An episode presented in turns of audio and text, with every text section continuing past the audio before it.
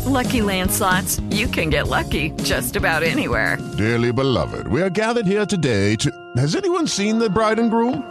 Sorry, sorry, we're here. We were getting lucky in the limo and we lost track of time. No, Lucky Land Casino, with cash prizes that add up quicker than a guest registry. In that case, I pronounce you lucky. Play for free at LuckyLandSlots.com. Daily bonuses are waiting. No purchase necessary. Void where prohibited by law. 18 plus. Terms and conditions apply. See website for details.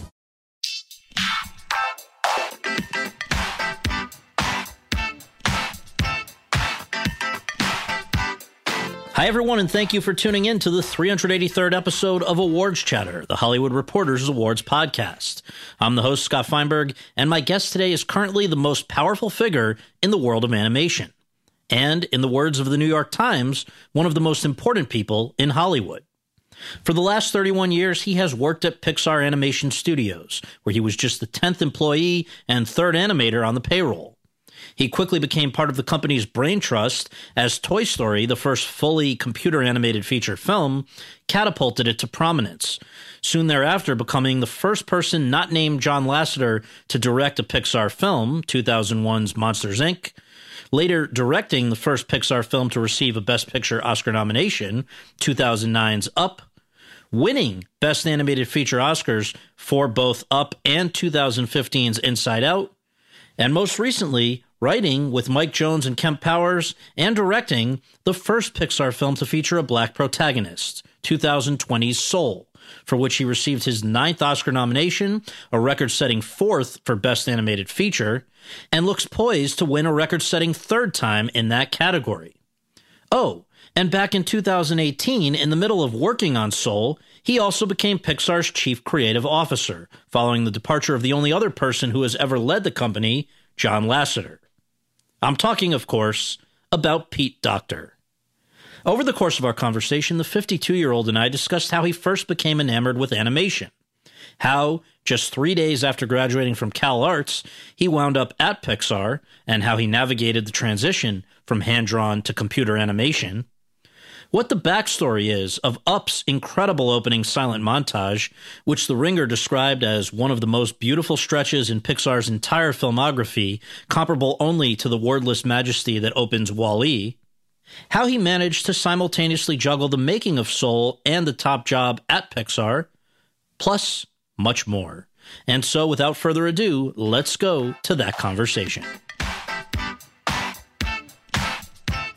Pete, thank you so much for joining us on the podcast. Honor to have you. And first of all, you know, we always begin just with some very basics. Where were you born and raised, and what did your folks do for a living? Uh, yeah, okay. We're going all, all the way back. Um, all the way. Yeah, I was I was born in Bloomington, Minnesota. Well, actually, Edina, but I grew up in Bloomington, which is uh, you know just south of the Twin Cities.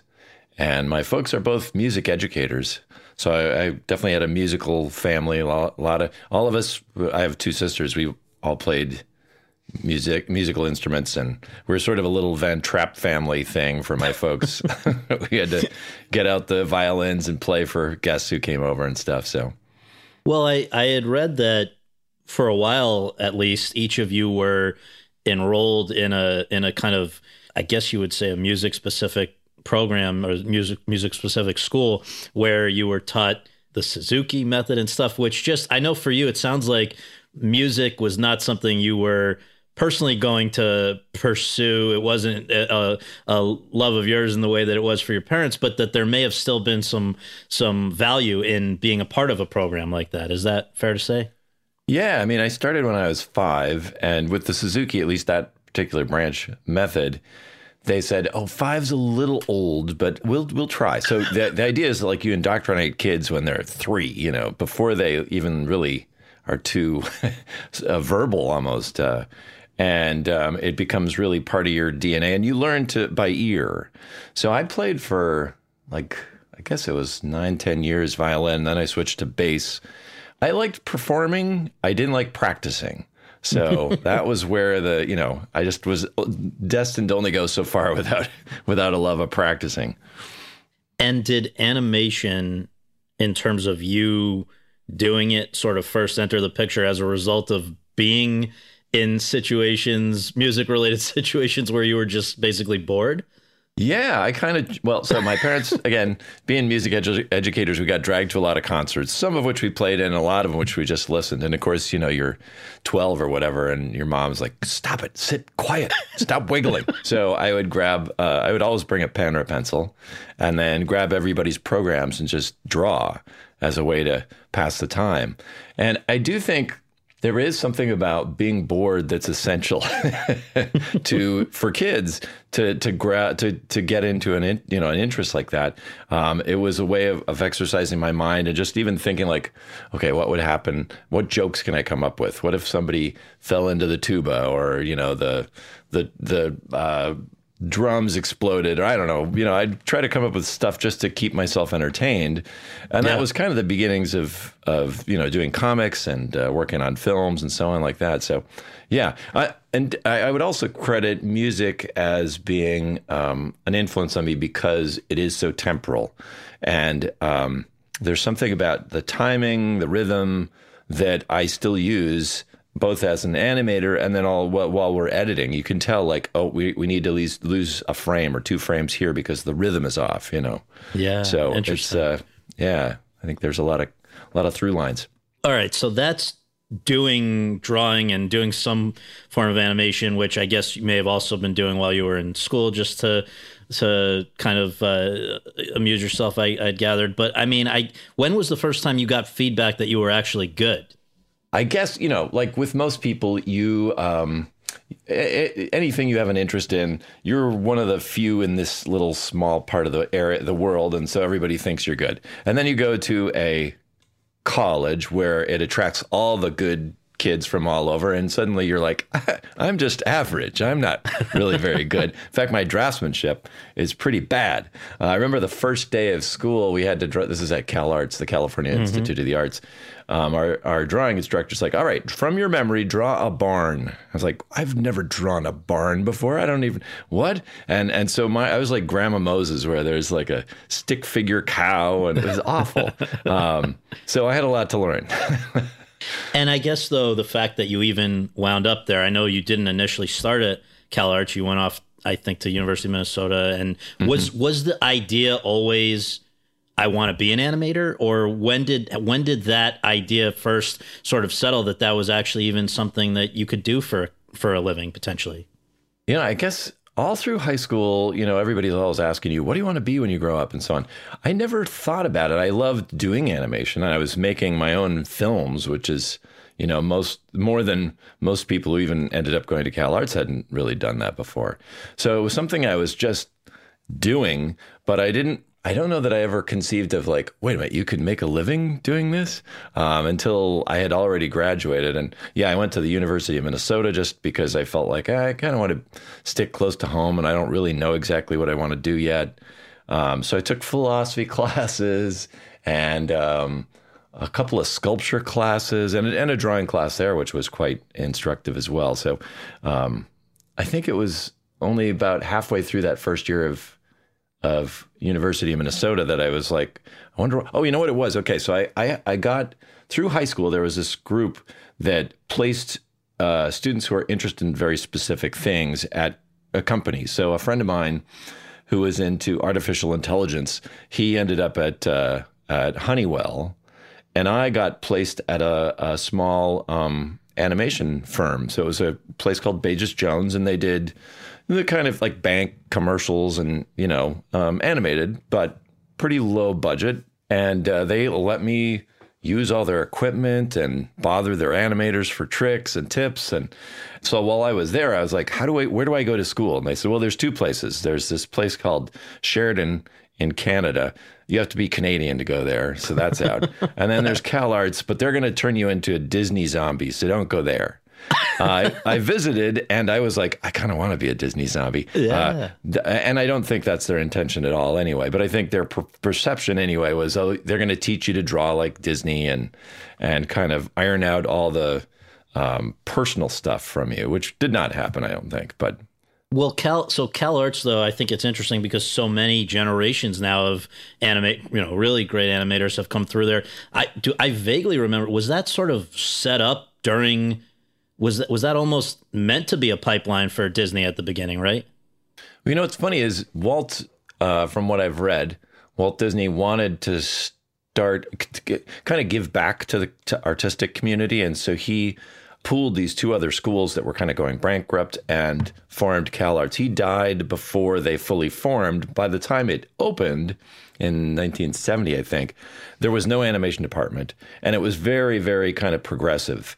Um, a lot about uh, abstract, uh, you know, cutting edge art kind of stuff. Not at all like the conservative commercial art that that that animation is.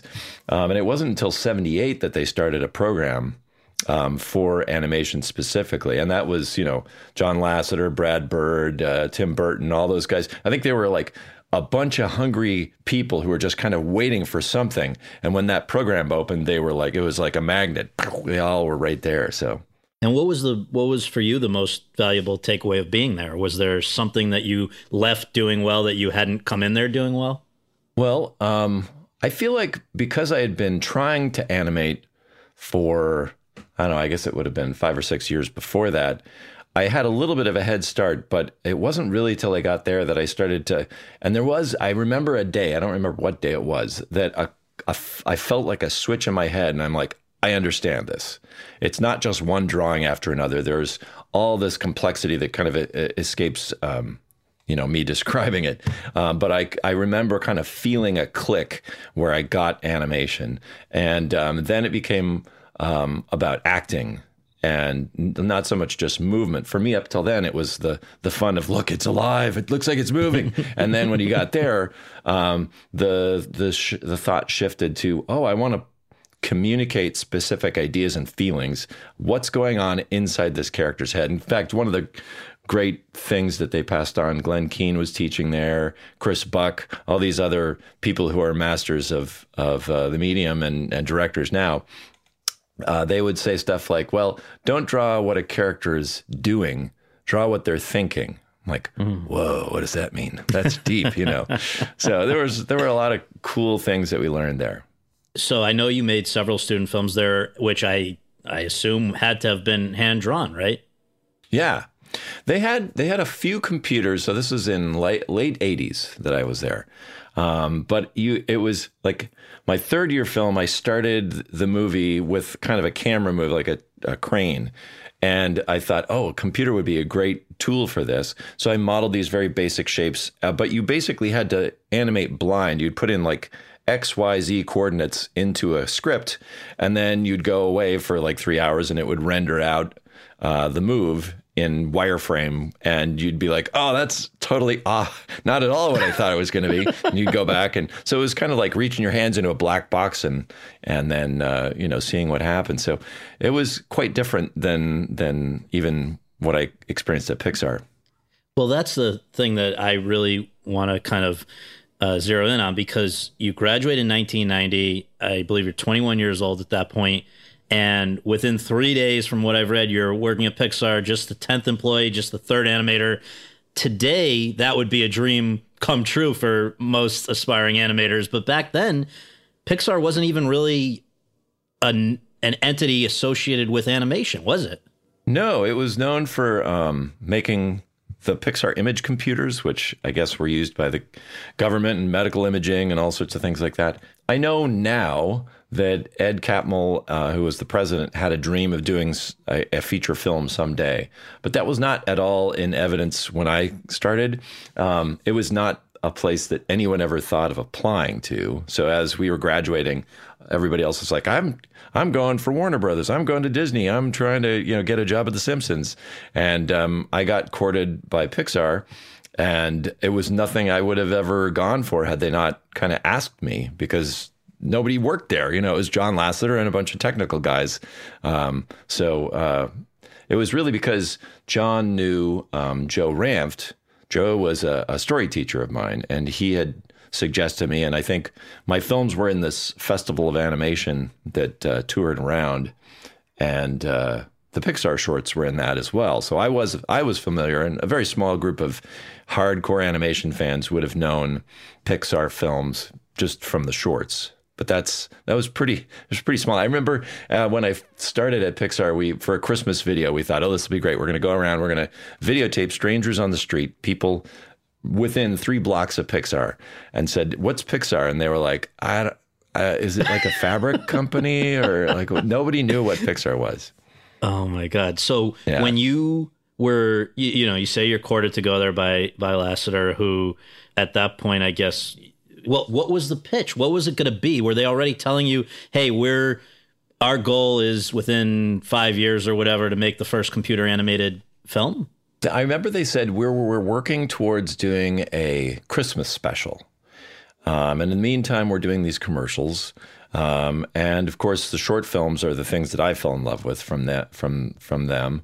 And I guess in the back of my head, I wasn't really even really listening to what they were telling me. I was I was thinking, oh, maybe I get to work on some more of those shorts. Those are amazing. That's what I want to do. So between that and and just the people, you know, I talked with John and uh, uh, Deirdre and all these other people, and everyone was so nice, and it was out of LA up in the Bay Area. And I remember we went, John took me to the studio. I looked around, met a, a bunch of people, saw how they worked, and he's like, let's just go for a drive. So then he takes me through the redwoods, and I was, I I just felt pretty like beyond the work, the surrounding, the people, and the place seemed like a good thing.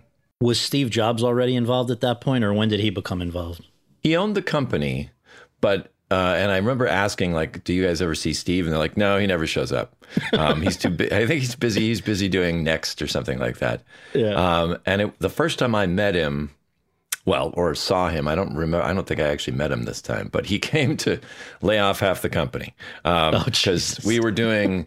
There was about 120 people when I started, and half of them were doing hardware, and then there was a bunch of people doing software. But it was it was like hardware is not a good way to make money, uh, at least then. I don't I don't know now. Um, so he he decided, you know what, we're going to stop with the Pixar image computers, and he laid off everybody. And then he came and gave the, this speech that everybody uh, talked about his reality distortion filter that he can he could turn this awful thing into something great. And so uh, we all sat and listened to him, and that was that was I, I did get to know Steve pretty well over the years, but he was not heavily involved until towards the back end of Toy Story.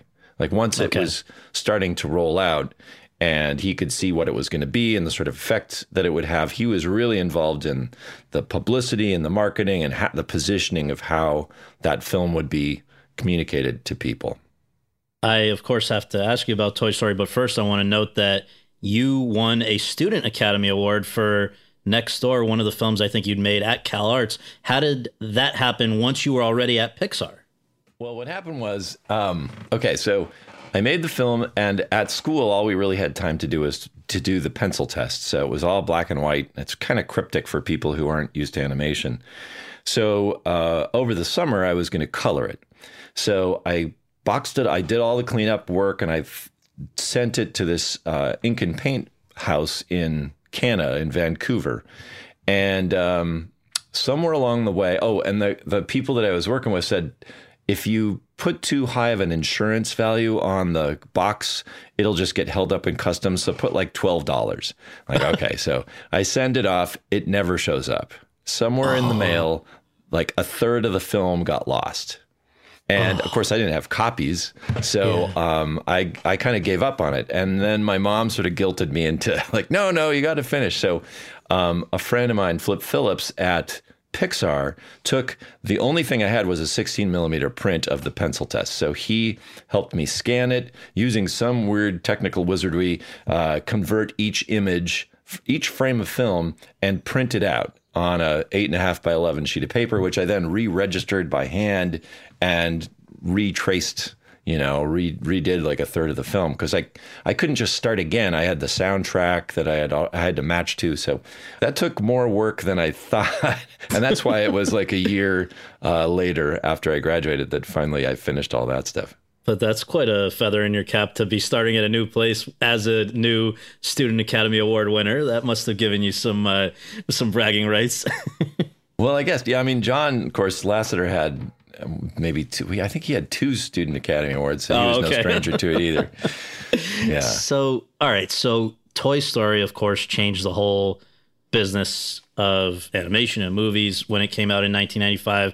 As we were saying, the first computer animated feature length film. And I guess I just wonder if you can talk about its evolution and your contributions to it. I've read these great stories where, you know, apparently you're sitting at a desk with a mirror, kind of mimicking. Uh, making gestures that would then be animated, I guess, as as Buzz Lightyear, and just just I wonder, you know, how in your memory, what what stands out the most in your memory about its uh, coming together? Well, it was totally opposite and backwards from, I think, what most people imagine or or even their experiences as uh, getting a film going. I think most people think, oh, you have this film, you have a script, you go and you knock on the doors of studios and you say, how about this? And instead, what happened here was, so John Lasseter had worked at Disney back in the day in the 80s. And because of varying things, they had let him go. And since then, they were like, that was a mistake. We need to get John back. And they'd been trying to hire him. And he, he basically um, pointed to The Nightmare Before Christmas, which had just been done outside of the studio through Tim Burton, and said, what if we do a kind of thing like that? Where we make the film and you guys distribute it. And so, of course, Steve was involved and, and a bunch of other folks. But finally, they negotiated something and they're like, great, uh, we thought we had to do or we should do a short like a christmas special as a stepping stone. Because we'd done you know these short little commercials we'd done short films which are like maximum six minutes. That's a huge jump to 90 minutes. So we thought we'll do 30 minutes. And and disney said no no. If you can do these commercials you can do these shorts you can do a feature. Just go right to the feature. And we're like okay great. So then they're like what do you want to do? And we said we hadn't hadn't thought about that. So it's completely backwards. We had no idea what we were going to do. I remember Joe Ranft saying, "Well, you know the Toy Story, or sorry, Tin Toy, which is the third of the short films, fourth of of the Pixar films. They'd done that. They'd finished that before I got there. There's these great characters, and what if we try to use some of those characters, like Tinny, this little wind up tin toy? And so we started playing around with that, and that was the genesis of what became the film. None of us, except for Joe, had ever worked on a feature film before. So we're all flying blind. We don't know what we're doing. And we're like, uh, well, um, we had this idea for a short uh, TV special we had developed. It was going to be a 30 minute thing. We said, why don't we just make that act one and then we'll keep going? So uh, that took place in a toy store.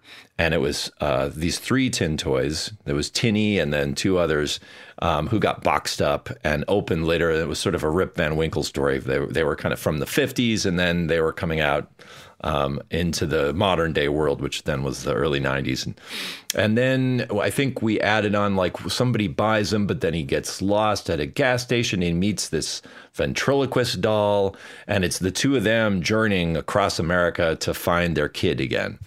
Um, and that developed for a while. And then the, the ventriloquist doll became Woody, the pull string doll, and Tinny became Buzz because the story called for him to be a young, um, better version of Woody to make Woody jealous. And we're like, well, a Yes. tin toy, that would be backwards. It's almost older than Woody. So let's make like a G.I. Joe action figure. Um, and so we created this whole kind of backstory that Buzz came from this movie or from a TV show. And this, uh, it was super cheesy because a lot of stuff we grew up with was like Space Ghost and, you know, those kind of things. So we were ex- um, inspired by that um, kind of genre feel. So the the story continued to mutate, and you know through the whole thing, I was I kept waiting for John to walk in one day and say, "All right, guys, here's the story. We open on this," and we he was I'm, in my mind he was going to pitch the whole story. So I was like, "Okay, we we keep drawing all this stuff, but is, this isn't the way movies are made." This is how it works. I thought that the way it was is Walt Disney or Miyazaki or whoever just dreams up this stuff. It appears fully formed, and then they explain it to everybody. So that was my first education. That no, movies are kind of more discovered than they are made. You know, you you uh, the whole process that's continued to this day follows that like blindly stumbling along like what are we doing what's the as you make it you kind of come to the heart of it and i think the thing we stumbled on and didn't really even know we were looking for was this center of a jealousy and we all can relate to this idea that like I used to be the kid who was into animation in Bloomington, Minnesota, but now when I go to college, I'm no longer the best one, right? So now Right. I'm jealous of all these other guys. I think it's a very relatable thing. And what do I do with that, right? So Woody became this character who was sympathetic, but acted not always nice, you know. And through that whole process, we were having these regular check ins with Disney. At the time, it was Tom Schumacher, Peter Schneider, and um, Jeffrey Katzenberg was the bigwig. He was um, in charge of, like, I think all film production, but he had taken a real shine to animation. And so every oh, maybe month or two, we'd go down there and we'd pitch stuff. Or uh, leading up to these big screenings, we would cut all of our. Well, let me back up for a second.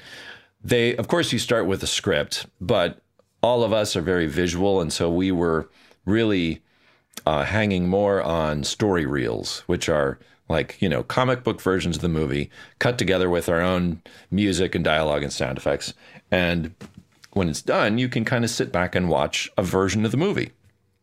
Um, we were the first production to cut on a non-linear system. Everything up to that point at Disney was all done on film, and you'd splice, you know, like in from 1912 on or whatever. Yeah, you know. yeah. We said, well, we're a computer company. Let's use the Avid, this new thing, the fancy Avid. And they were like, no, no, no. Jeffrey refuses to watch stuff unless it's on film. So you have to do it on film. And we said, "Well, we're going to push it. And we're going to try to do this anyway. Um, So that was new, and it of course worked fine. Um, he was he was totally able to judge the movie regardless of whether it was on video or film. Um, Right. So that was just weird. Somebody's idea, I guess, of control.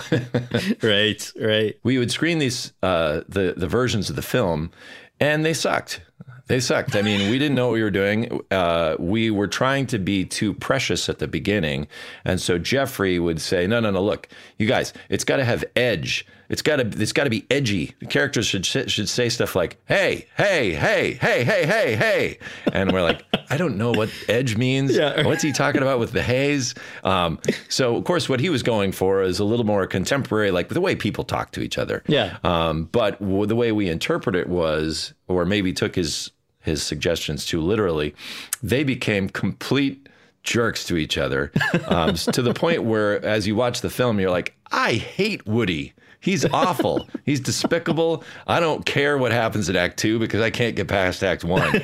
so um, that was uh, our second lesson, and we kind of got ourselves cornered into a. Uh, place where they were like, the film's not working. We're spending too much money. We're shutting the whole thing down. We're bringing you guys to LA. We had just hired all these animators and technical folks. And at that time, you couldn't just go hire somebody who knew the computer. You had to bring in somebody. Our best bet was uh, stop motion animators who had worked with puppets and then teach them how to use the computer. So we had invested all this time. We had trained all these people, and now Disney's going to shut us down. And um, I don't know exactly who it was. It may have been. I, I, feel like it was Ralph Guggenheim, who's the producer, along with John, who said, "Give us." Give us three months. Give us some, I don't remember if it's two months, something like that. One last chance before you shut us down. And they're like, all right. So we said, look, if we're going to go down, let's go down doing something that we believe in. And so we all, there were, I think by now, maybe five or six of us doing story. And we sat in one room and we wrote and we boarded stuff and we would just sit in almost like an assembly line drawing. And I'd be like, I'm drawing the first row. And Joe's like, I'm drawing the second and third. And so it was really this communal, a bunch of people working together. And, um, when we cut it all together, it didn't suck. It wasn't brilliant, but it was enough for them to for Disney to go like, all right, keep going. So um, I think that was kind of our hurdle where we almost died, um, Yeah. but then kept going. Amazing. Well, so I guess you know one of the questions I have. You mentioned how obviously computer animation is its own special skill. You had come up doing, as we said, hand drawn, where I guess you're literally you know drawing on cells and things that don't that doesn't really happen anymore. Yeah. So how did you yourself adapt to this new? It's it's a totally different. It would seem to me a totally different skill set to be a a good computer animator versus a good hand drawing animator. So um, there's no guarantee that someone who can do one can do the other, is there? No, you're right. I mean, the thing that they have in common, of course, under the hood, you're after the same thing. You're after an emotional performance that conveys what's going on inside the character's head, as we talked about before. How you do that, of course, is totally different. So for people who are very intuitive and like used to feeling things out with a pencil, it's frustrating as hell to work on a computer because it's kind of like the way I equate it, it's like you're yelling across the room and describing to someone else, move your elbow up. No, a little bit more. Little no, not that far. A little down. Okay, good. Now move your wrist. So it's kind of more like that, as opposed Yeah, to like yeah. when you're when you're drawing, you're just like ah, you're feeling it out. So um, I was intrigued by it because I was the kind of kid who liked to take apart tape recorders and things and figure out how they work. So it wasn't easy, but it was intriguing. Um, and it really, I had to rearrange in my brain the way I thought about and approached animation. But the benefit was that you could try stuff thanks to that magic undo button. You know, when Yes. you're drawing, that pen goes down and there's the line, and that's that's it. And you have another piece of paper, you can start it again. But you're investing all this time drawing a scene, uh, and when it's done, if it's wrong, you start again. But with uh, computers, you were like, ah, I wonder if that's too slow. Let me speed it up by 5%. You try it. No, I liked it before. Undo. So it was a really great learning tool, um, which can also get into being a crutch. You know, you can you can try too much, just like, well, let's see what happens if I wiggle this around. You know, like you still have to have intention. You still have to know what you're doing. Um, otherwise, uh, it can be a big time sink. And is the in terms of the time it takes to to get a film made, is it actually faster? I know that it's still a very painstakingly uh, arduous process, right? Is it faster than anim- and hand drawn though? Yeah, I think at the beginning that was one of Steve's Steve Jobs' uh, sales pitches to investors. Like it's going to be faster and cheaper, and of course it's more expensive and slower. but um, well, not necessarily. I, either one can be fast or slow or expensive or cheap, depending on how you use it. It's just another tool. So there have been plenty of films that have been made for less than expensive hand drawn films. It's really the level of detail, the amount of time you give yourself to to spend back at the on Toy Story, it was a small crew. When I say small, like we had, let's say, I think we had 27 animators. We had a crew of maybe eight story artists and uh, maybe three layout artists. So the entire crew is around 120. Nowadays, most of our films are more like 300 people. You know, our animation staff on a couple of these films has been like 80 or 90 people. So it's um, the difference, of course, you can see on the screen, the level of quality. If you go back and look at Toy Story, it's like, you know, it's not great animation. It communicates and you forget Yeah, about yeah. it Yeah. because we got the story working well enough that you you you uh, are interested in the characters and what happens and so on. Um, but the level of, of craft has gone way up. Interesting. So, all right. So there's this the moment that I guess made Pixar in a way was when that film came out and was such a phenomenon. Can you take me back to what it was like for you and inside the company as you realized that this thing that almost didn't happen at all was now a phenomenon? from my perspective, and this is me alone, um, I had just come out of school. I'm working at this place with my friends for fun, and I would literally come back. You know, I just gotten married. And I warned my wife like this is going to be.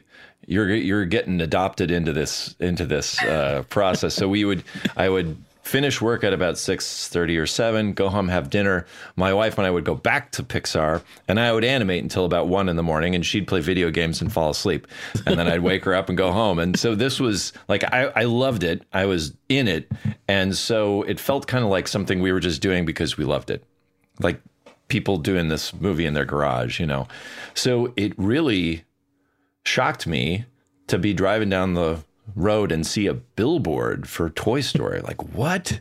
That did not compute. And then when the film came out and people, friends back in Minnesota said, Oh, I saw the movie. I was like, "Wha- How did you see it? You know, it, it really did not compute for me that this was going to be rolled out across the country and the world. So um, the whole thing was stunning. And then the fact that when it was reviewed, it wasn't like, look at the technology and we're talking about splines and avars and all that. It was about the story. It was about the characters and the emotions of the film. That was really cool because that's the way we thought of it. But to see that the rest of the world embraced it as a story, regardless of the medium, um, was really gratifying and um, pretty mind blowing. And there was a, if I recall, this is before the creation of a animated feature Oscar. So they gave you guys a special Oscar, right? Yeah, John got a special Oscar for, I guess, because it was the first computer generated feature film. Um, yeah, I think that the animation category started in 2001. So this was mm-hmm. 1995 um, mm-hmm. when Toy Story came out.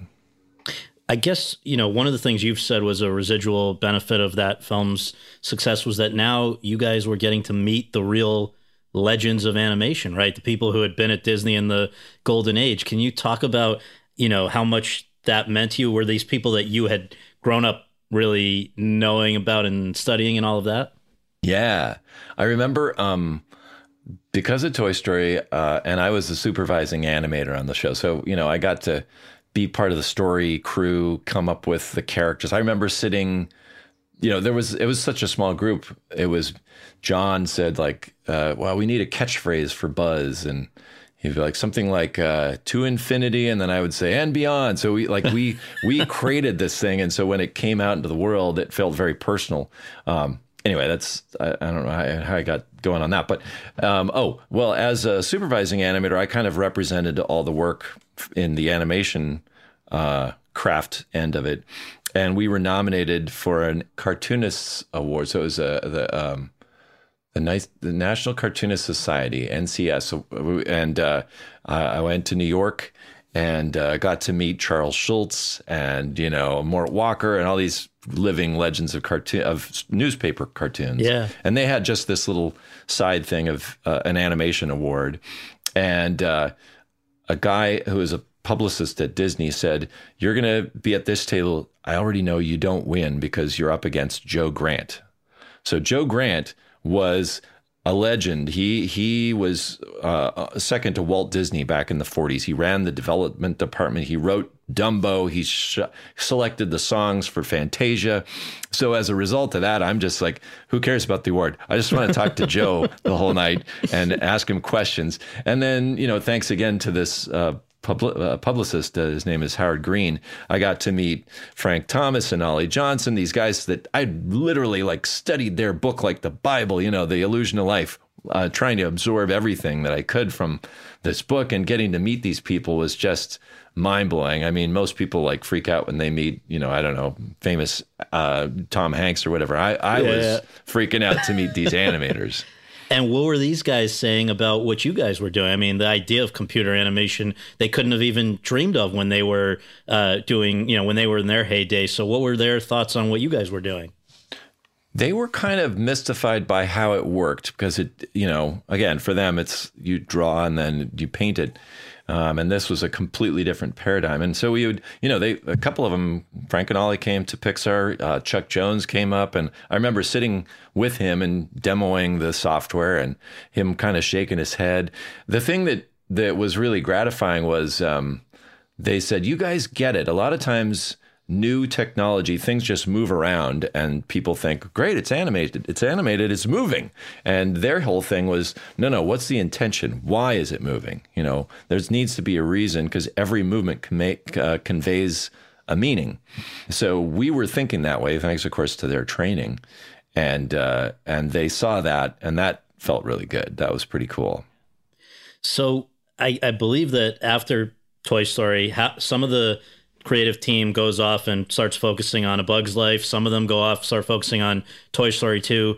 And in your case, you are delegated to be the first director of a Pixar film not named John Lasseter with yeah. Monsters Inc. And I, I, guess I wonder this it came out six years after Toy Story. That was actually one of the that first year of the animated feature Oscar category, one of the nominees.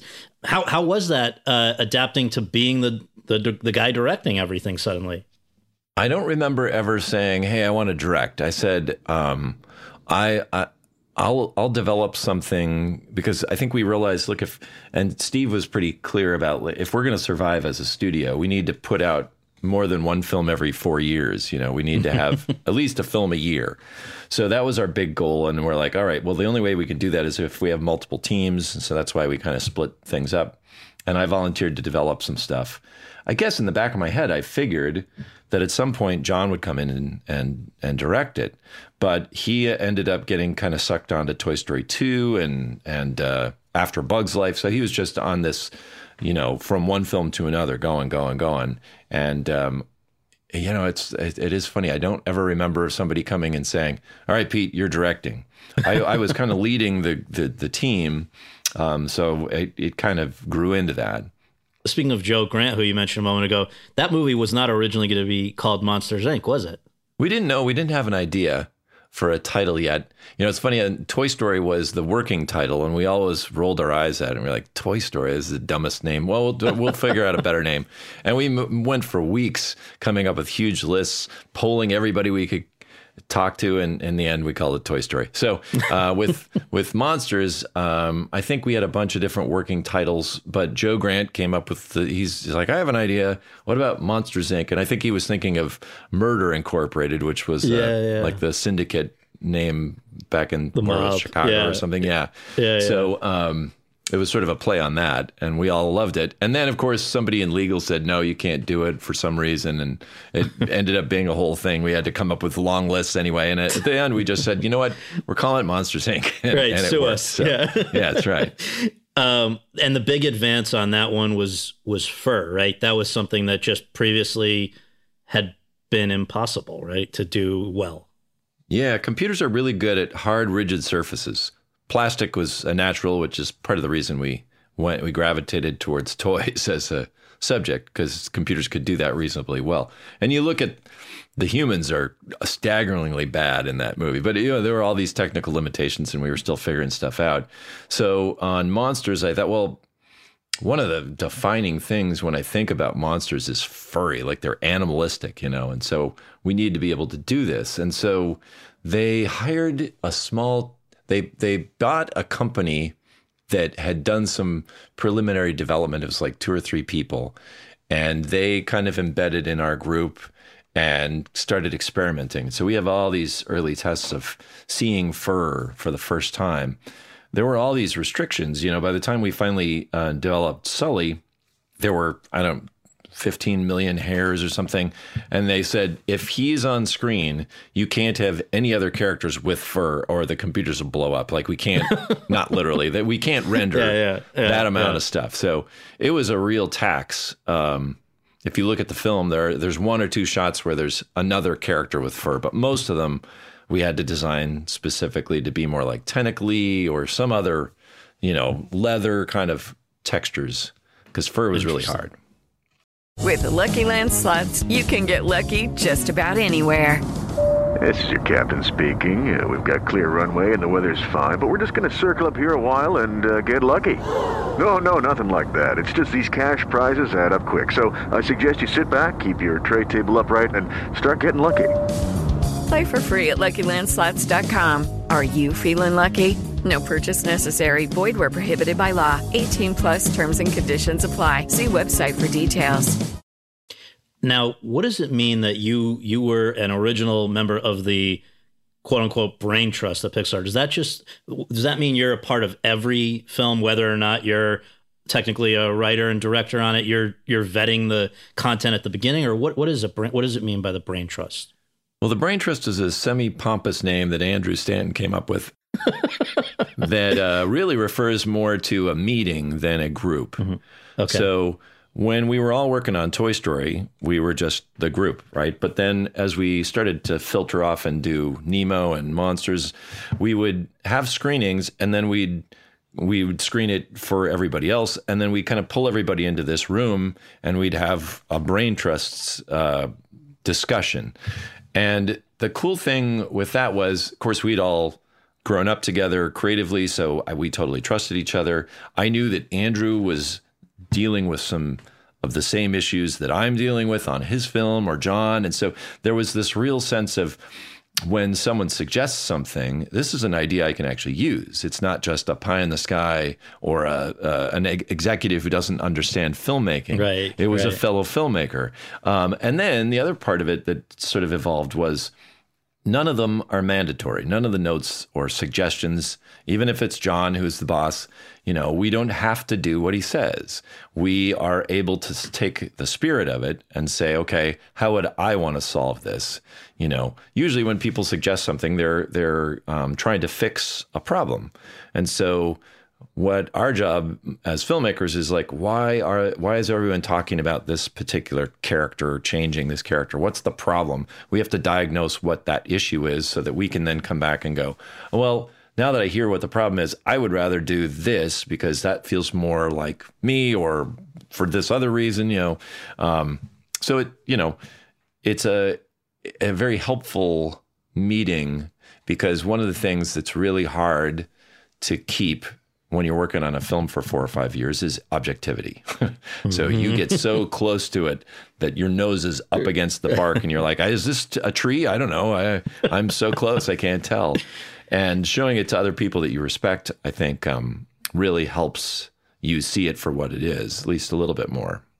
And would it come out of the brain trust meetings, let's say that, you know, who's going to then be doing which projects? Like how, for instance, you, I believe, have an original story credit on Wall-E, but that's not one of the four films I believe that you've directed there, and it's not one that you know. There's a difference between the story and the screenplay credit. Like, how does how do, how does how, previous to you, prior to you becoming the chief creative officer there, who's making decisions about who's doing which projects and what level of involvement? Generally, it was John. I think he he relied heavily on a lot of other people to have other opinions in the mix. Uh, Andrew Stanton for sure, and me, and eventually Brad Bird and Joe. Um, but largely, what the way we evolved it was that we would kind of tap a director. They would go off, develop some idea or ideas, and pitch them, and then grow the ideas from there. So um, it was less like, hey, we love this idea. Let's uh, you you're going to direct it. it. Was more the other way around. We're like, we like what you come up with. You seem like a talented person. Come develop some ideas and let's see which one of those grow. Um, in the case of of Wall-E, it was actually a film that I was developing and liked a lot, but couldn't get it to go. So I pitched it, I think, twice over the years. Once um, before Monsters Inc. That was one of the ideas. We were calling it Trash Planet and um, we had pretty much Act One similar to what was in the film by the end of the development. But I, like I say, I couldn't get it to go. But Andrew saw something in it, and he uh, he took me and said, you know, are you okay if I run with this? Because I really I think this could be something like, yeah, if you can get if you can solve the problems that of Act Two that I couldn't get going. Go for it. So he he took it up, and that's how I ended up with the story credit because I had kind of the original idea that that then he did all the work and solved the tough problems.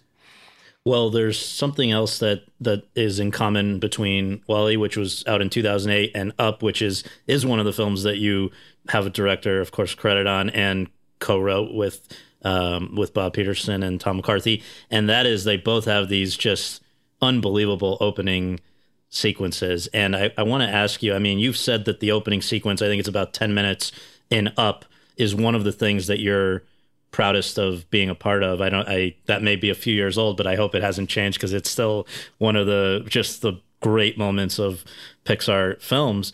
Can you take us into just, you know, since that one was totally your baby it seems like from start to finish up, just the overall idea but specifically also the opening how that I think it was a, a resolution to a problem of too much exposition, right? Yeah.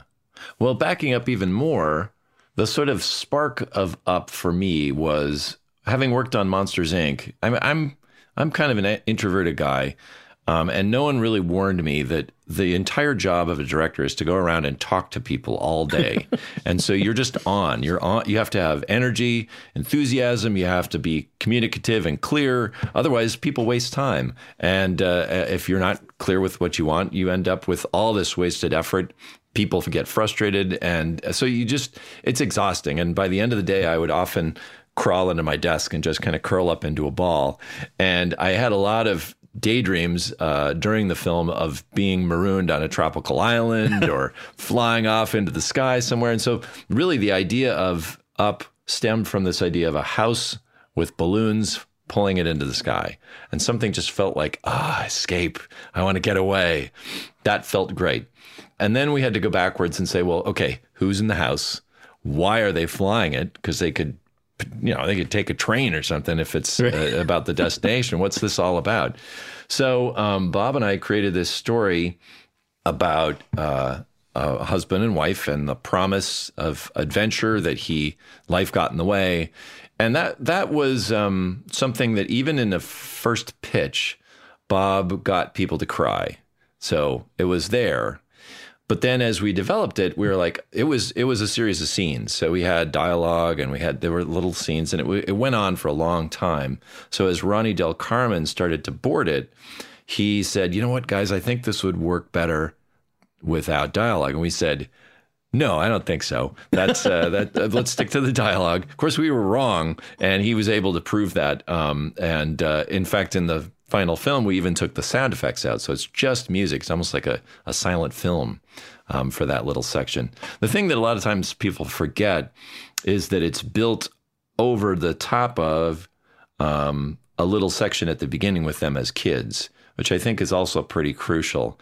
That you start this relationship uh, with the dialogue, I, you start to know who these these people are, and then you move forward, you know, through that four and a half minute little montage of of uh, that we call married life. So it was an interesting learning experience because, in a in a sense, it harkens back to the short films that we all did as starting out. You know, they were all silent. Um, of course, they have sound effects, but I mean, no dialogue, and uh, and and very visual. So that that was kind of native to us. Totally. I mean, now that you say that, it, it really, as a standalone short film, probably would have been considered wonderful just as, as, that. But thank, I'm glad you, I'm glad you guys did more than that. And I, I just want to note also the in terms of the influence of these early great animators. Again, I think you said that Joe Grant was sort of a somewhat of an inspiration for this widower, right? Yeah, yeah. We were as we were making the film, and I'd been to Joe's house a couple times just to talk and and uh, and look at artwork and books. Um, he he he had lived in the same house. I think he had built it in like the fifties.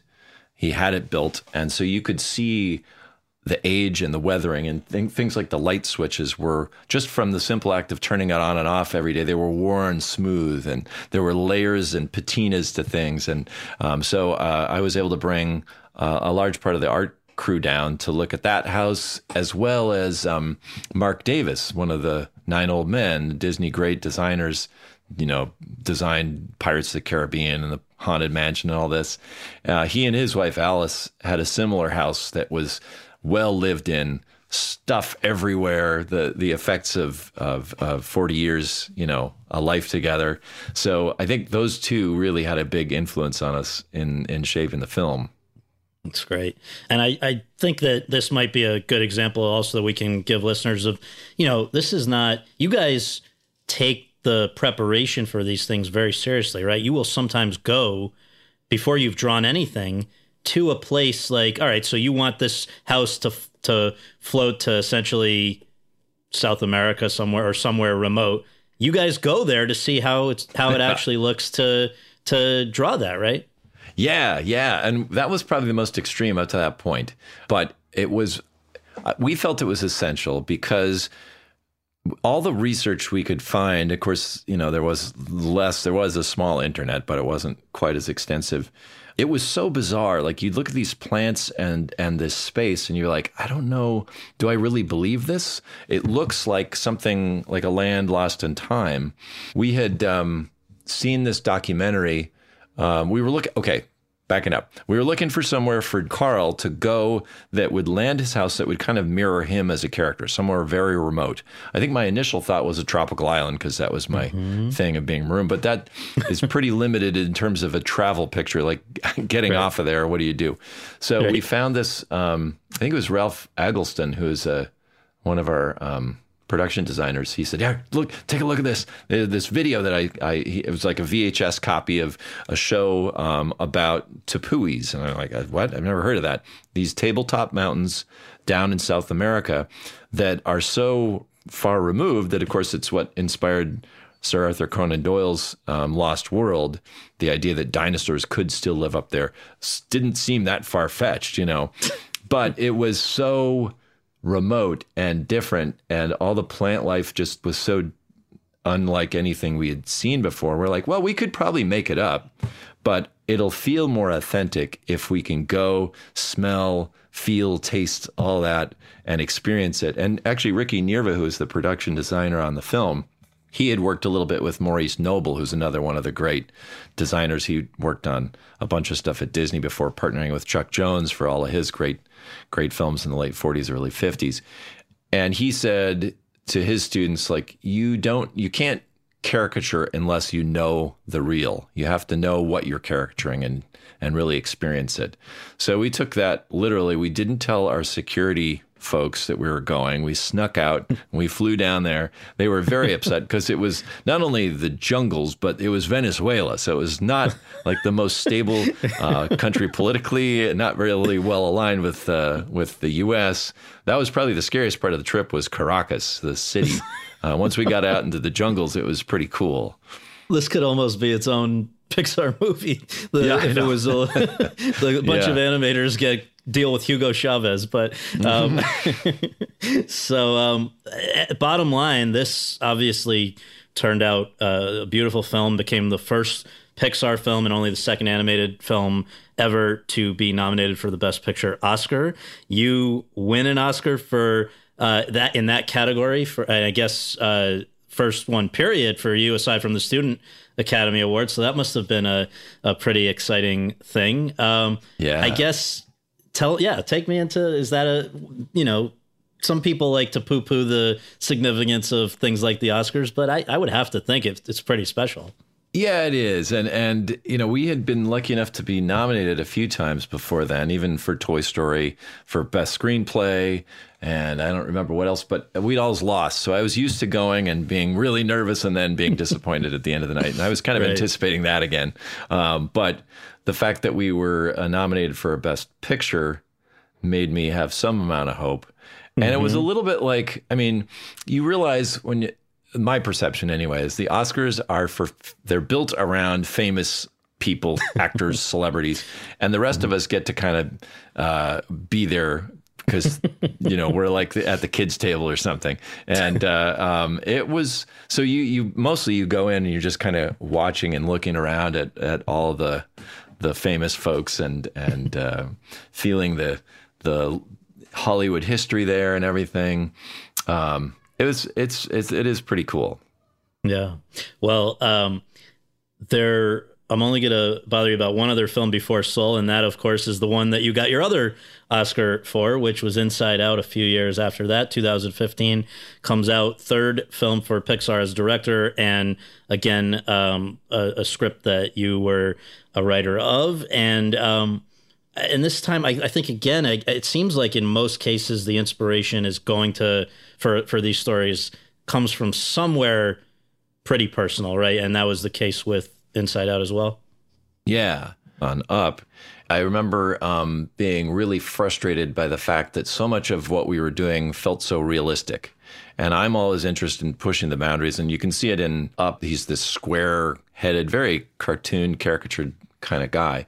And um, we had struggled through that. Even even that amount of caricature felt like I was really having to push. So coming out of Up, I was trying to think of something that would demand that it be allow us to do something that's not photorealistic. And so when I, I remember going on a walk and thinking, okay, what what subject matter, insects we've done, animals, uh, emotions.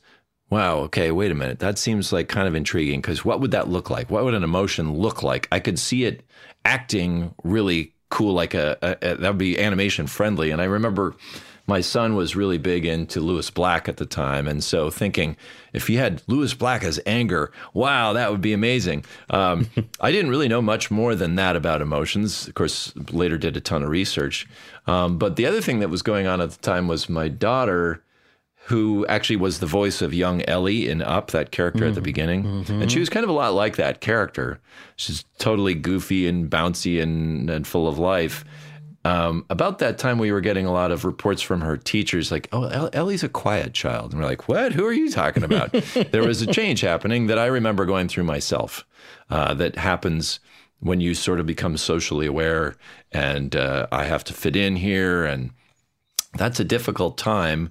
I was talking to Ronnie Del Carmen, who, of course, I'd worked with on Up, and he said, Oh, yeah, that happened to my daughter. Hold on, it gets worse. And so we started comparing notes about what it is to grow up, and we thought, Well, I wonder if there's an explanation here by using the emotions to talk about what happens to childhood joy, what happens to that that joy and that innocence. Um, as we get older. And so we started exploring that. And of course, um, we got to meet and talk with a lot of amazing um, research scientists, among them Dr. Paul Ekman. Um, who is a leading scientist in the field, as well as Dacher Keltner, who I'm still in contact with, um, even as we have been working on a couple things. He, he helped us out on Soul as well. So just learning about emotions, the fact that they're not just uh, mistakes that we need to get past. You know, I, I had always thought like, well, anger is something that could get you in trouble, like road rage and stuff. So you got to learn to control your anger. Well, when you hear about it, like anger serves a very productive uh, function for us as human beings. Uh, it helps keep us safe and and a sense of justice. So each of the emotions have these jobs that really inf- informed us uh, for the writing uh, of the characters um, as well as just hints at what they might look like and so on. So it was, you know, the research was really key on that one. Well, and I, I think that it from from different accounts I'd read, you'd sort of come to a couple of revelations that were probably valuable beyond the film. I mean, in terms of both joy and sadness, somebody was saying like, Pete, you are you are the model of joy, right? That that was part of the the thought process, and then for sadness, that is you know that is a key to the story, right? That that we should not shy away from it. That that's got to be embraced as well. Yeah. Once we learned that sadness is a response to loss, and you know, um, actually, Dacher Keltner, one of the uh, research scientist that we talked with, who was a big it's almost like he uh, was a champion for sadness. And he was like oh people want to medicate it away. They don't want to feel it. But it's actually a necessary part. When something happens and you lose someone that's close to you you, you can't just go back to life as normal. And so sadness is a really strong thing for you a signal that you need to slow down reassess what your life is going to be now. It's also a signal to other people um, if you pass by somebody in the grocery store who's crying, it's almost impossible not to stop and say, "Are you okay?" You know, it's um, a really strong social signal, and so using those things, we are like, "Okay, this could be really powerful for what we're talking about here."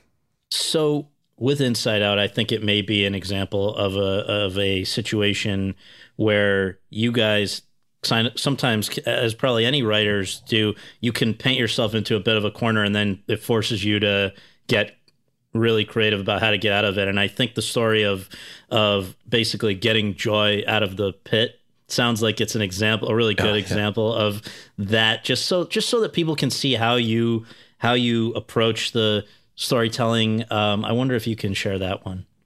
Well, let's see. Um, one of the things we like to explore pretty early in development is what's the worst thing that could happen to a character. What's you know, and for joy, who is kind of a proxy for us as as parents. You know, she loves her kid. She wants her kid to be happy and have a wonderful life. So to be away from her kid is probably the worst. Not uh, uh, oh, and then add to that this idea that she's around all these fading memories of her kid that are disappearing.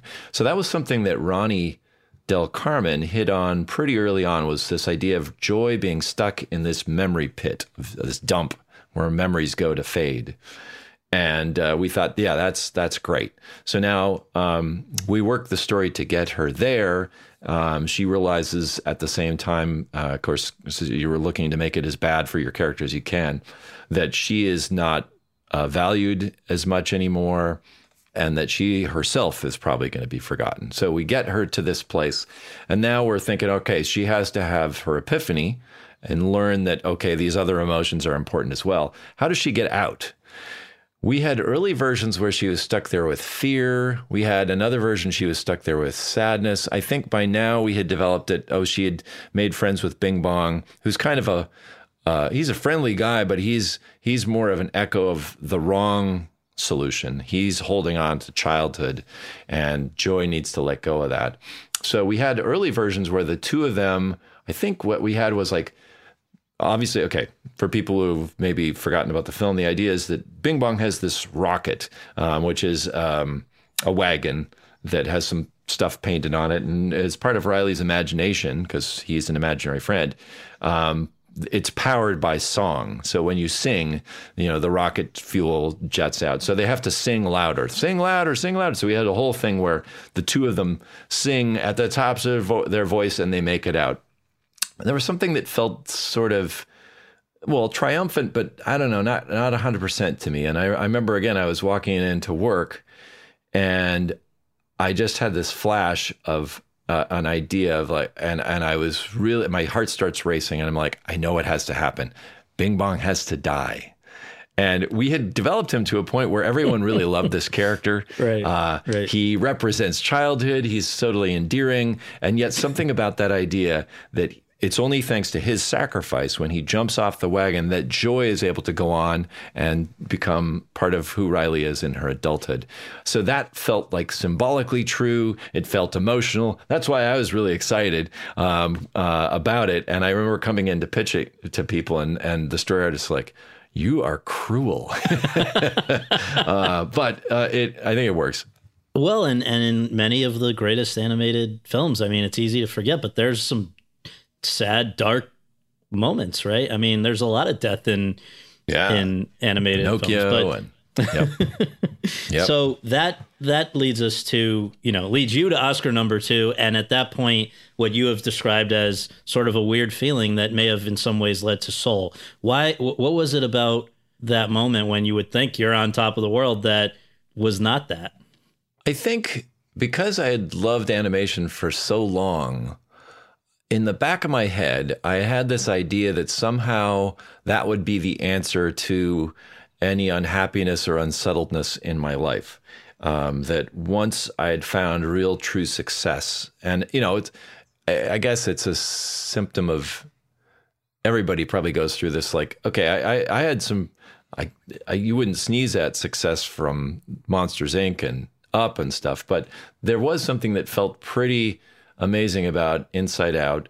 You know, to the again, we won an Oscar. It did really well at the box office. People were telling us how it changed their reactions and interaction with their own kids and research scientists were talking or therapists you know so mm-hmm. it was like i don't know that i'm ever going to do something that has this effect on the world again why is it that i'm still the same guy why didn't it change who i am i still wake up feeling like i don't belong here that i'm insecure uh, that i have all these other issues it didn't fix any of that so it just got me thinking about um, what am I doing with the time that I have? What am I what am I waking up for in the morning? You know, what is this really a, a worthwhile pursuit? This making cartoons, you know, should I be doing something different, more important maybe with my life? And it started a whole investigation into kind of as pompous and absurd as this sounds, the meaning of life. You know, what is it that we're doing? And are we born with some sense of purpose? I think a lot of us in the arts have this almost, uh, I don't even know what the word is, uh, an inborn sense that, that I need to be doing this art form, you know, um, and maybe people in other uh, sports and things probably have that as well. So, uh, you know, I, I, I, I, took some philosophy classes back in high school and college, and so this was a chance to, you know, go back into the uh, Aristotle and Plato and nihilism with Nietzsche and all these kind of ideas that are uh, toyed have been toyed with for centuries. Just unpacking what is it that we're doing with our lives. Is there any resistance though when you go to your colleagues at that point and say, I, I guess, look, my idea is to do a film that for Pixar, which is not, I know you don't make films exclusively for children, but that's going to be a big part of your audience where it's going to have a middle aged protagonist. It's going to have a, uh, a lot to talk about, essentially about death and the afterlife. I mean, I could see how some people on paper or on, you know, hearing the idea might react a little bit uh, uh, resistant to that for a Pixar film. Well, the way I sold it was I want to talk about where did we come from? And I don't mean the man and woman get together kind of thing. We know yeah. that. Where is it? How is it that our kids, and I think most of us that are parents recognize that our kids, when I look backwards, from the moment they were born, they have a specific an individual personality. Where did that come from? So that uh, I remember pitching that to John Lasseter, and his eyes kind of lighting up and going like, "Yeah, except, that seems interesting." I think he, you know it was uh, it was not something I had done intentionally, but with Monsters and with Inside Out, they were. Um, looking into things that we've all dealt with in our own lives and maybe even thought about, like what if there really are monsters that hide in my closet, um, and exploring those. And and there's the cool thing about the way that turned out is it has a an immediate uh, tap into our own lives, and yet it's also fantasy at the same time. So um, it allows us to play around and have a good time, but it also allows us to speak directly to our own experiences as as humans. And I think he saw that in this concept of exploring a world where souls are kind of trained for their lives on earth. And the first version of that had less to do with it had no nothing to do with earth. It was all set in the the great before we started to call it. And uh, I think we thought just logically, well, what if there's a soul who's been up here for decades, doesn't want to go to Earth. She looks down, he or she looks down and goes, "Eh, pass." You know, it looks like a lot of a lot of suffering and disappointment. I, will stay here, thank you. And then we were like, well, there should probably be somebody who is all gung ho about life, maybe has lived already, just to contrast that. And so we had these two characters, one of whom, as the story developed, he had had amnesia. He had he knew he was in the wrong place somehow. He had already lived, but he couldn't remember. And so, as we developed this the story, and and it became more clear that hey, we're talking about the joys and benefits of life, of the everyday life. It's going to be really hard to dramatize that if we just talk about it or we have the characters watching little movies about it. They need to be down there doing it. They need to interact with it. So that's then, of course, what got us the next step of making Joe an actual human with a pursuit and a goal to get back there. Now, why is Joe?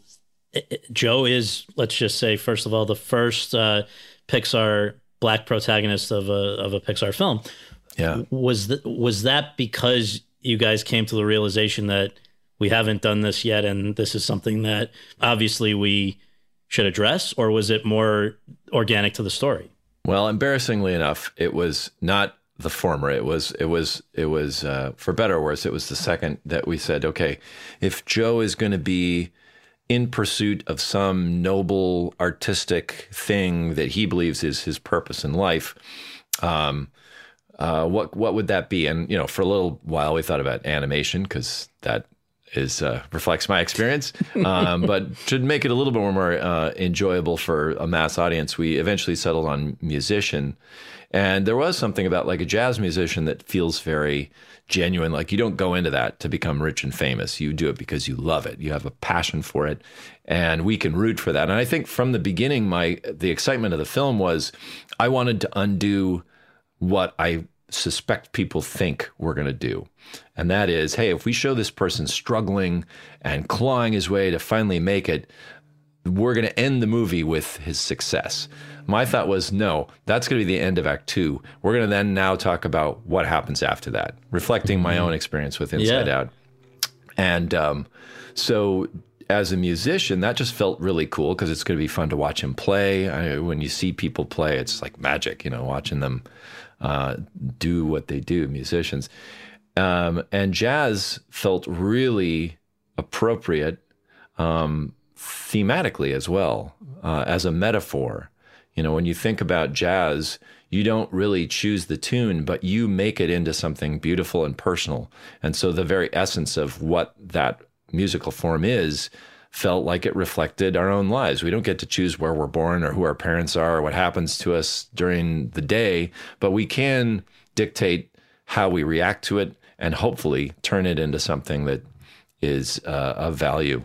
And that was all reflected in jazz. And of course, then we said, well, if jazz, one of our consultants said it's it could more accurately be termed black improvisational music. And we're like, yeah, well, that makes sense. Uh, our main character should really be African American to reflect the heritage of the music, and um, to do that, we're going to need a lot of help because you know, um, as I mentioned, most of the people who started at Pixar, we all kind of came from white suburban towns and, and culture. So by now, by this point in Pixar, we have some amount of diversity. This is, you know, as we started in 2015 or so.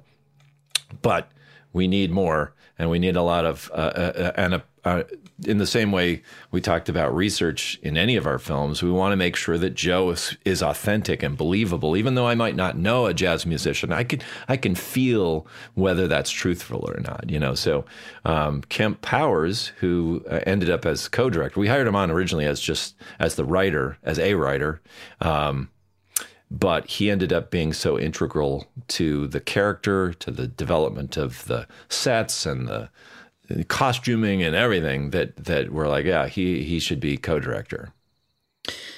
In the middle of this huge undertaking, you have something unexpected happen, and I say you, and it's really everyone at Pixar, which was the departure of John Lasseter, which is something that a world that you had never known, right? You all these yeah. years of Pixar, he'd been there, and with that, I guess comes the then the call from Bob Iger to replace or to succeed John Lasseter. And so I wonder just if you can take me into your your mindset as that is being as all that's unfolding while you're still trying to get to the finish line on a film that you're directing. I, I would think it's a probably a lot to be dealing with. Yes, yes, to say the least. Uh, it was not something that I ever wanted. I I am as I mentioned, I you know crawl under my desk at the end of the day. I, I like the craft of making stuff. Um, so even directing felt like a stretch, much much less um, you know being the creative head of the place. There are so many conflicting and unsettling emotions that are wrapped up in you know uh, long years of friendship and working together and you know what's going on in the world. And and um, so when Bob Iger calls me into his office and says hey we want you to step into this position um, it was not a feeling of elation. It was like to some degree amount uh, uh even amount of uh, some amount of dread. Um, and I had to really think about like oh, do I want to do this? Is this do I feel like this is something am I additive? Am I actually going to be helpful to the studio? Um, and I guess in the end, I felt like without making patting myself on the back too hard that I felt like I had something to bring given the experience that I have and my temperament. And uh, um, so I said yes. And uh, it was very difficult to try to navigate what that whole job means at the same time I was finishing a film.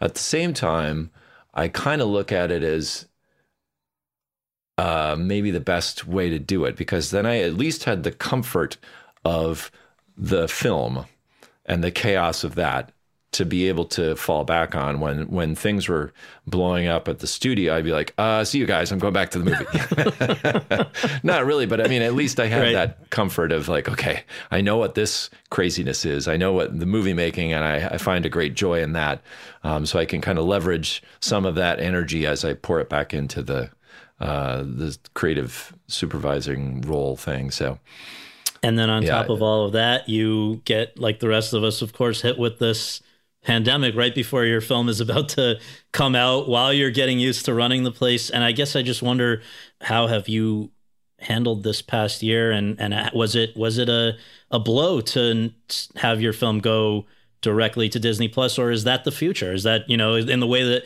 Toy Story was the beginning of something is this just maybe the the beginning of something you can can you frame it in that way in your mind?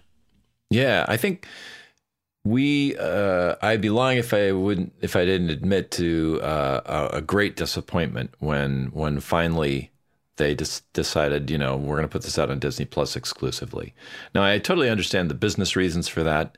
You know you're trying to attract an audience. You want to prove to people you're going to get quality stuff. But this is the first of our 23 features to not have a theatrical release, and that felt like a real bummer. I now kind of feel like oh, well, that's an old man talking.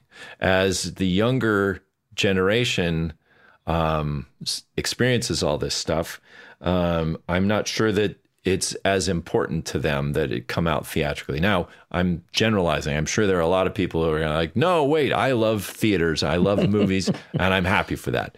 But right. I do think there is going to be uh, a shift. It's already happened and is continuing to happen. That um, some amount of the really quality stuff that we all grew up loving um, is going to be not theatrically released for for the for pure business reasons. You know, uh, it's kind of striking. I went back and watched. I love this movie, uh, The Station Agent, directed by Tom yeah. McCarthy. Yeah. And uh, it still holds up. It's a wonderful film. But one of the most striking things about it was when it came out, that was a theatrical film. It's a film about three people uh, that live like in an old abandoned train that would never ha- like there's no, no explosions no. no. flying or superheroes or robots so it's just you can you can tell like the world's shifted it needs to be a huge big blockbuster to be able to be out in the theaters i feel like our films have this they're kind of like trojan horses in a way because on the outside i think on the outside our films look like big showboat. There's a lot of flashy explosions and the crowd pleasing. Um, so they, I think, still fit into that. You know what we were talking about of like the, the Lucasfilm and Marvel type of films. It's, it's it feels like a big film, but on the inside, we look at them as like these little uh, personal nuggets. They're like indie films in there, so it's still like a little piece of the old style cinema uh, that's that's that we're hopefully keeping alive. Absolutely. Well, with our last minute, I hope we can just do kind of what we call a rapid fire. Just the first thing that comes to your mind. Uh, okay. How much? How much? I haven't studied. Nothing too scary, I promise. Okay. Um, okay. So, how much actual animating do you get to do these days? Whether it's for personal reasons or work, like, do you? Is it still something you get to do?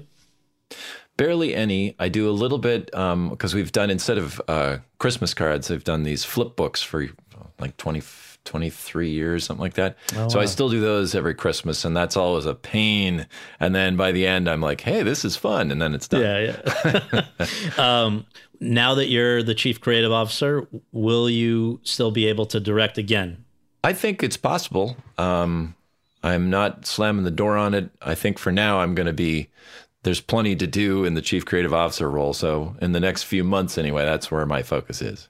What's the deal with John Ratzenberger being the Pixar good luck charm? I know that it's now been a part of every Pixar movie, including Soul, but in Soul, I guess for the first time, not vocally, just as a as an image. But what? How, how did that happen? You know what happened was after Toy Story came out, we had this we had the wrap party and the screening, and everybody's like, "Hey, goodbye." All the stars left except for last uh, John uh, Ratzenberger, and he hung around with us, and he was just such a cool guy, and and we're like, you know what? He would be good for this new part in in A Bug's Life as P.T. Flea, and then uh, of course the next one we did was Toy Story two, and then after that, um, oh, this I hope he won't mind me saying this the Yeti, the Abominable Snowman, the original casting was um, Richard Kind. And yeah. he sounded so similar to Billy Crystal that we're like, oh, this just isn't working. Well, well, let's get John Ratzenberger. So by now, then, of course, we had a, a pattern and, and he kept showing up. And then by now, we get to Soul, 23 films in. Is that our 23rd? I don't remember now. Anyway, I think so. A lot of films in. I was trying to think of ways to shake it up because I think certain amount of people are like, "Where's John Ratzenberger?" And I'm Yeah, yeah. thinking, all right, let's let's try to fool with him a little bit. Right, And Uh, so he he shows up visually, but you don't hear his voice in this one. Right. Um, what's next for Pixar? I was kind of surprised to hear you say that you feel you guys are not doing enough sequels. I feel like you want to have, and this is, uh, you want to, in terms of what the audience wants to see, and everybody, of course, is coming at this from their own perspective. Some people would love to see no sequels at all. Um, and you get a lot of grouchy comments about, oh, great, another sequel. But if you look at the actions of people, they speak loudly that people love sequels. So Right. I think you want to kind of find a balance there of some amount of characters that people know and love and want to see again, uh, balanced with characters they've never met and and are going to meet for the first time. So that's that's kind of where we are now. And and you know I, the the other thing that's of course happened in the past year is with the pandemic, Disney Plus has asked us to step up and do more work.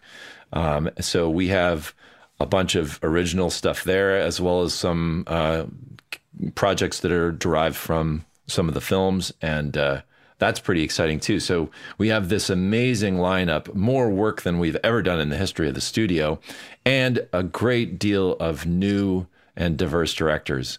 Um, so new voices. Um, this wasn't the plan, of course, but between John leaving and Andrew has been taking on a lot of uh, projects in live action streaming, and Lee Unkrich stepped down. So we have a big um, a big group of new directors and new voices, which is really, really cool.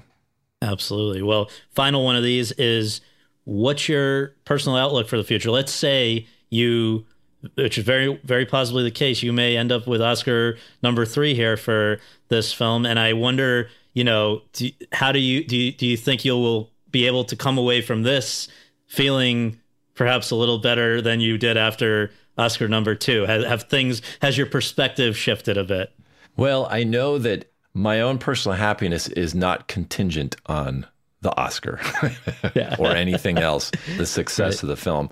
That part is up to me to figure out, uh, irregardless of, of however you want to define success. You know, happiness is not uh, achieved by actions, you know, um, or at least those kind of actions to qualify. So, yeah, I mean, I, I, I would love to say by making the film that I've become a whole and complete person and I'm all worked out. But you know, the truth is, I still have all the insecurities and fears that, that everybody else has, and I think that's part of life. It's just, yeah, I kind of have to accept that. Uh, yeah, when you're born, you're gonna ha- have to deal with disappointment and uh, and all that said, I have an amazing life, and uh, I couldn't ask for more.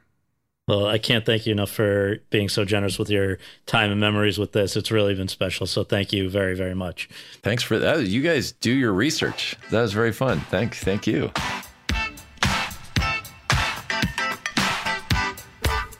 Thanks very much for tuning in to Awards Chatter. We really appreciate you taking the time to do that and would really appreciate you taking a minute more to subscribe to our podcast on iTunes or your podcast app and to leave us a rating as well. If you have any questions, comments, or concerns, you can reach me via Twitter at twitter.com slash Scott Feinberg. And you can follow all of my coverage between episodes at thr.com slash the race. Until next time, thanks for joining us. With the Lucky Land slots, you can get lucky just about anywhere. This is your captain speaking. Uh, we've got clear runway and the weather's fine, but we're just going to circle up here a while and uh, get lucky. No, no, nothing like that. It's just these cash prizes add up quick. So I suggest you sit back, keep your tray table upright, and start getting lucky. Play for free at LuckyLandSlots.com. Are you feeling lucky? No purchase necessary. Void where prohibited by law. 18 plus terms and conditions apply. See website for details.